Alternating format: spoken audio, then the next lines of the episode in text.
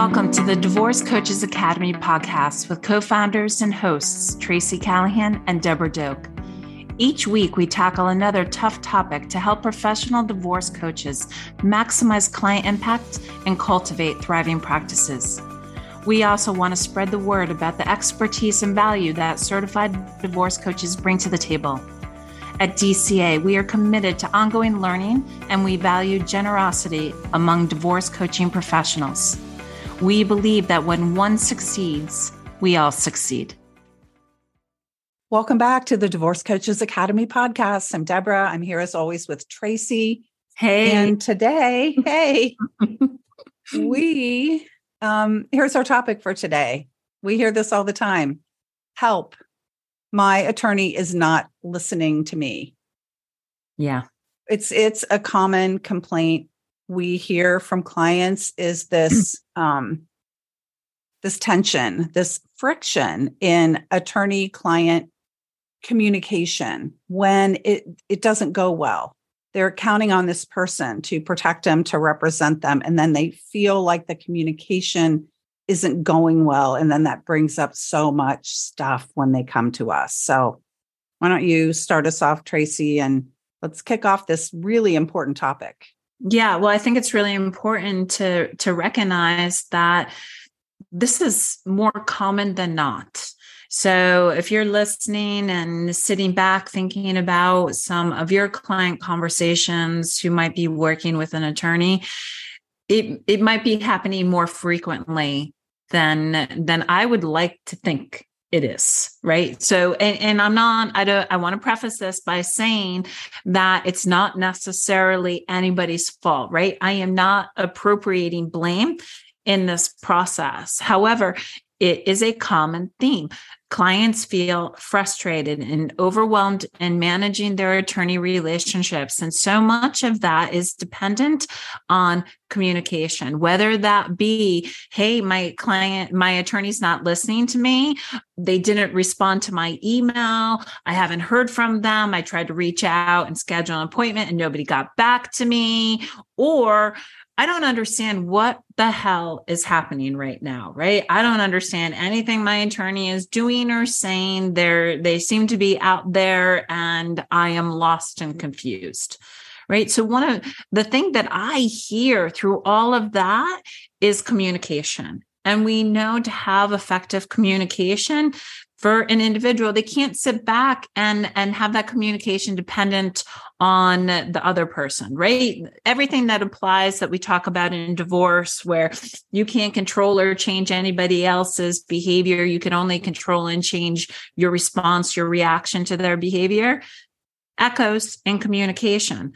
So, although you might not be loving the communication that's happening on the side by the attorney, where is our client what can our clients do to better equip them in effectively communicating, better equip them in speaking in a manner in which their attorney can hear, being a conduit to supporting communications. If there is a misunderstanding or a lack of clarity, how can we support clients in ensuring that they're using their own communication in the most efficient and cost effective manner? Right. You and I talk about this all the time. The client that rates that 500 page dissertation about you know everything that is going on with them that that's going to cost some money. So really helping our clients take charge take control over their own communication skills and strategies to help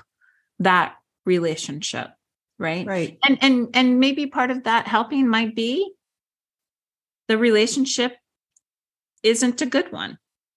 Right. Yeah. Helping them explore that. So, you know, you said when all this is going on, what you hear is this is a communication issue. And I want to even take that a level deeper in what what I hear happening when when they're frustrated with this is fear. Right? Mm-hmm. They get afraid. They go into this fear spiral now because I, I had a question and I didn't hear back, or I don't know what's going on, and I don't know if this is going to happen, or when that court date is, or eh, I, I hear fear. Yeah. And so one of the things we do when clients have that fear, and I think we've talked about this, you know, 40 bajillion times, is um, I always say fear is a question waiting to be answered. So take that fear that your client is is dumping on you and see if you can help them distill that down to what is the question that we need to communicate, that we need to get an answer from your attorney on. I hear that you're spiraling. I hear you're spinning. I hear you have all this fear. What information do you need to feel settled in your spirit about this? Yeah. And and that speaks to sort of those underlying needs and interests, yep. right?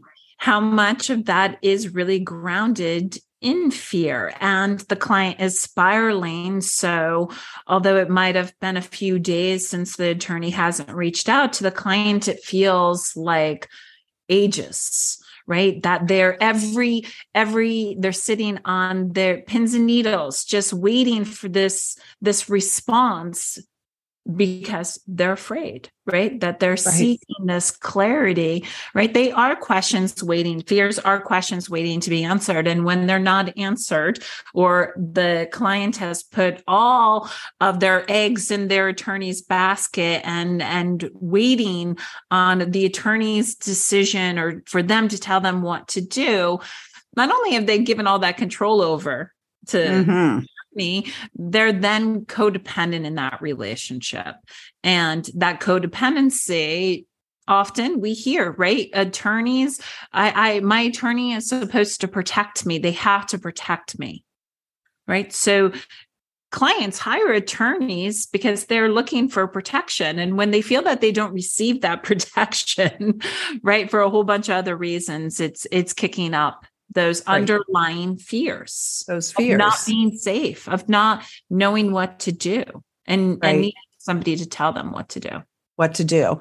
And so that's part of our role really is to shift that understanding a little bit that that an attorney's role is to be their legal advisor not their knight in shining armor.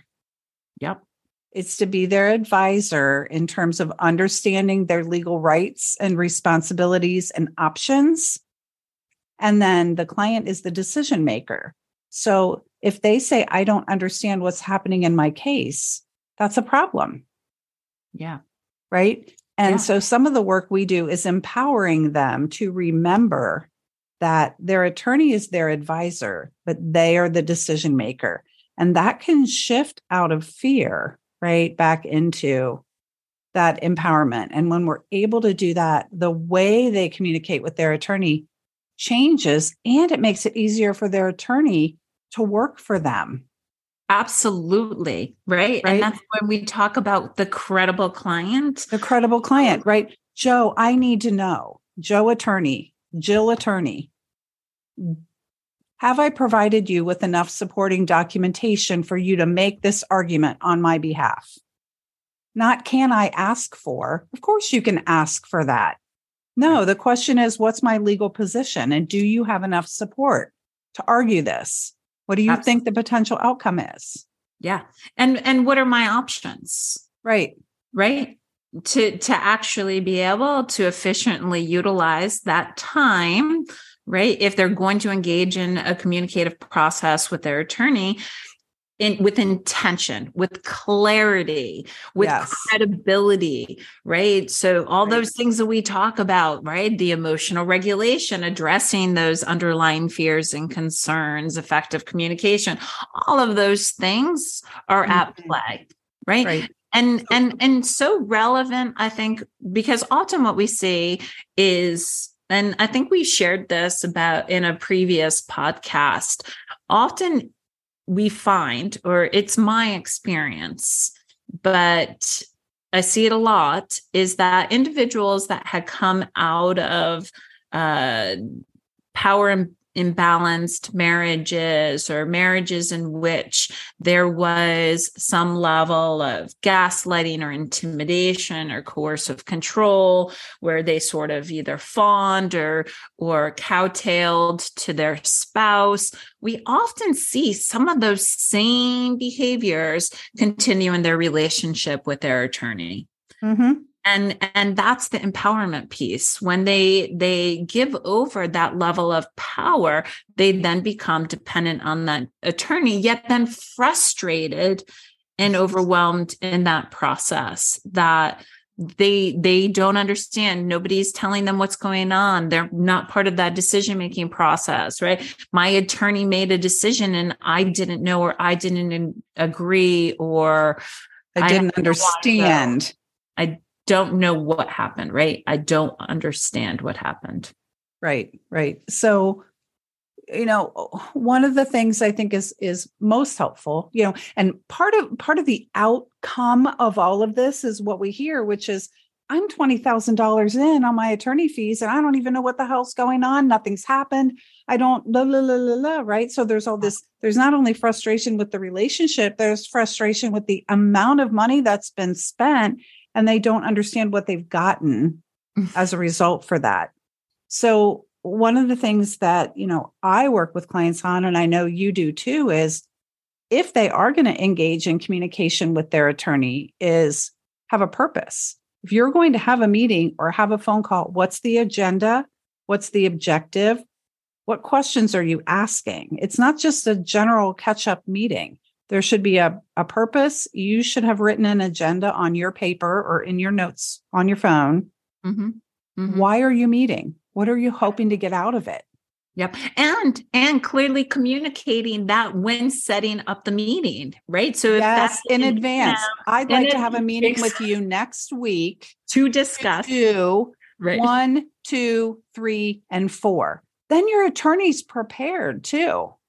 Absolutely. So that you're using both of your times most efficiently. If you didn't communicate with the intention and the objective of, of wanting to have this conversation, the attorney, more than likely, who has a lot of cases, who's juggling a lot, is extremely busy. And I'm not, I'm not saying that to make an excuse for the attorneys, but I'm dealing with the reality, right? Mm-hmm. So the reality is, is yes, you are not your attorney's only case Mm-hmm. Okay. So allowing your attorney the opportunity to get up to speed to pull out your your file to understand what it is that you want to speak about mm-hmm. gives them the opportunity also to show up differently and and in a more prepared manner than manner. calling and saying, Hey, I want to talk. And then getting on the phone or having a meeting and the attorney is unprepared to answer or address your concerns and questions. Your concern. They might have to do some research to look at precedent. You know, if you've got a really unusual thing that you're working on, they might need to consult with somebody else in their practice or do a little bit of research or look up a prior case and see what they did on that case that made them successful. Like give them a chance to be successful on your behalf. On your behalf, right? On your behalf. So you're you're basically it's kind of like what we do with children, right? No no offense, but why are we going to set kids up for failure? Why are you setting this other person up for failure, right? clear intentions, clear objectives. The same goes for any written communication mm-hmm. right? If, you know, Deb, you and I've talked about this quite a bit.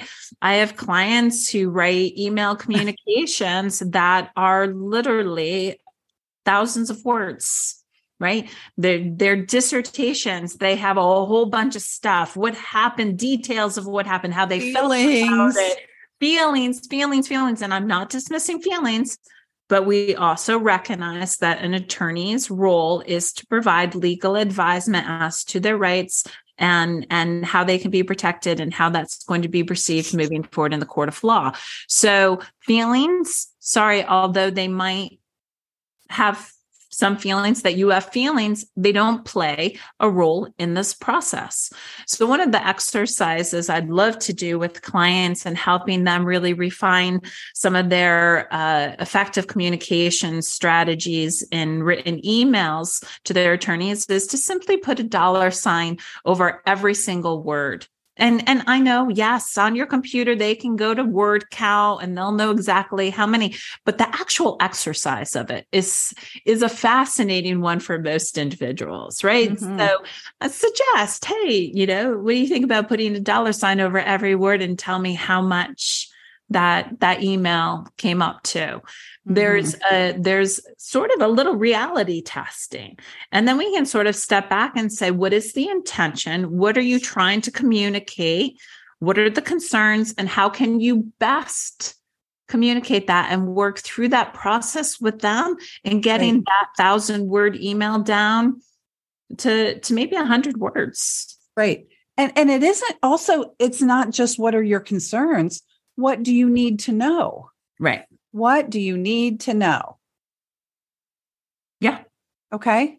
So all these things happen that you're trying to tell him about or her about. But what's the question in there? The question is, right? Does this have any impact on the parenting plan I'm proposing? Is this enough to get a restraining order? Is this enough to get a disproportionate share of the marital property? What's the question? Yeah. in there. I get that you're frustrated. I, I get that co parenting is terrible, but what's the question you're asking your attorney for legal advice on that's legal, in all that story? Legal guidance on, right? Right. Right. We talk a lot that, you know, the courts, just like attorneys, cannot legislate kindness. Right. So, yes, you might want to communicate that your co parent is not being very nice but getting clarity in terms of what are you asking the attorney in regards to the legality of that question right, right. and and this speaks to being able to utilize your professionals not only in a credible way but in an appropriate way. Yeah right. Right? So what should you be talking to your coach about or therapist about versus what should you be discussing with your attorney? Attorney right. And they could be very so, very different very different. So I know we only have a few minutes left. I want to make sure that we do not step over this issue. And let's say that the client is acting in a very empowered way. They are communicating in a very empowered way. And they're still having this experience of feeling overpowered, feeling controlled, feeling not listened to. They're not being responded to. They're not being decisions are being made without their input and they are really frustrated. You know, I have heard people say things like, ah, I don't want to push too hard. I'll piss my attorney off. Um, I don't want to have to change attorneys this late in the game. What are your thoughts around that? So they're yeah. doing all the communication the right way. Now yeah. what? Yeah, now what? And I think a lot of that is sort of assessment, reflection, and process with you as the coach right? One of the other things that we can offer as divorce coaches is to be a conduit to to support a facilitated communicative process with an attorney if all of those things the client is showing up being clear in their communication feeling empowered and they're still kind of lost before immediately dumping that relationship, which is absolutely an option. There are many attorneys, and this attorney just might not be the right attorney for you. And we talk a lot about that in interviewing attorneys and, and setting yourself up for success, often which does not happen right away with individuals who aren't working with the divorce coach. Uh, they just sort of hire the first person they meet. But we can step into the role of facilitating a conversation. And Deb, I know this is a practice you and I both engage in with clients. And uh, mm-hmm. uh, for those of you out listening, I'm not sure if you did, but it is something, right? There, there, it's usually initiated a conversation between the coach and the client, and then the clients you know setting that up with the attorney one asking for for clearance the attorney might speak to them about privilege and confidentiality if the client is on board and open to sharing that conversation between uh, including you in that conversation. And one of the things that I absolutely find amazing, I really do, is that every time I've engaged in this process with my clients, there is a very different experience that the client has in that communication with the attorney. And I'm not saying it's because we're sitting there or the, the attorney's on their best behavior because there's a, a third person in there, but there is something about being able to sort of translate for the client what the attorney is saying and also vice versa, be able to translate what the client is saying to the attorney. And it's almost the synergistic thing. Like magic happens. I get you. The attorney gets the client, the client mm-hmm. gets the attorney and and then the client can sort of sit back and and model and and the attorney too right we there was sort of a new tone set in that relationship if after that ability to facilitate that process in the coach's role and the client is still not feeling you know, that this is going to work or this is the right place or the right person because of those issues, uh, continuous communication issues, then yeah, working with the client to look at and assess their options about switching attorneys or changing attorneys is the right right uh, next step for that client. So right. I know I know we're we're so close to wrapping the time always goes by so fast but just just a couple highlights right? That this does happen. It is a real concern. It is a concern often divorce coaches will have. If you haven't had a client come to you and say that they don't understand what the hell's going on with their attorney you might you might be in the minority but i think it it happens a great deal. As such being able to work with your client on a couple of things, right? Not only the effective communication strategies, but addressing sort of those underlying fears, right? The yes and, right? Getting some certainty uh, is is there priority, then how are they going to be able to communicate that to be able to address those fears? Looking and assessing power control dynamics, perhaps from previous relationships that have been then extended onto that relationship with the attorney. How are they showing up for that? Right. Being empowered by taking some of that control. And, and then again, the development of strategies and communication making sure that the client is clear in their objectives, that they understand what it is that they're asking for, how they're asking for it in the most time efficient, effective manner, with the last sort of process of coaches being conduits or facilitators to supporting some of those conversations to, to pull some of the weeds back so the client is in a better position to make an assessment of where they are. Yep. That's Good a summary. I like it. You wrapped it all. You wrapped it all up really nicely. Yeah. Wonderful. Yeah, I mean, really, all we're trying to do is make sure that they're using their attorney for legal advice and that they are sitting in the power seat because that's where that's that's that's where they ought to sit. Yeah. Yep. They're right? paying for it. They've hired right. him. This is a hired professional. This right? is a hired professional right? Yeah. Yeah. So so letting them do their job is one, but also being mindful that you have to feel good about the job that they're doing. Mm-hmm. Right?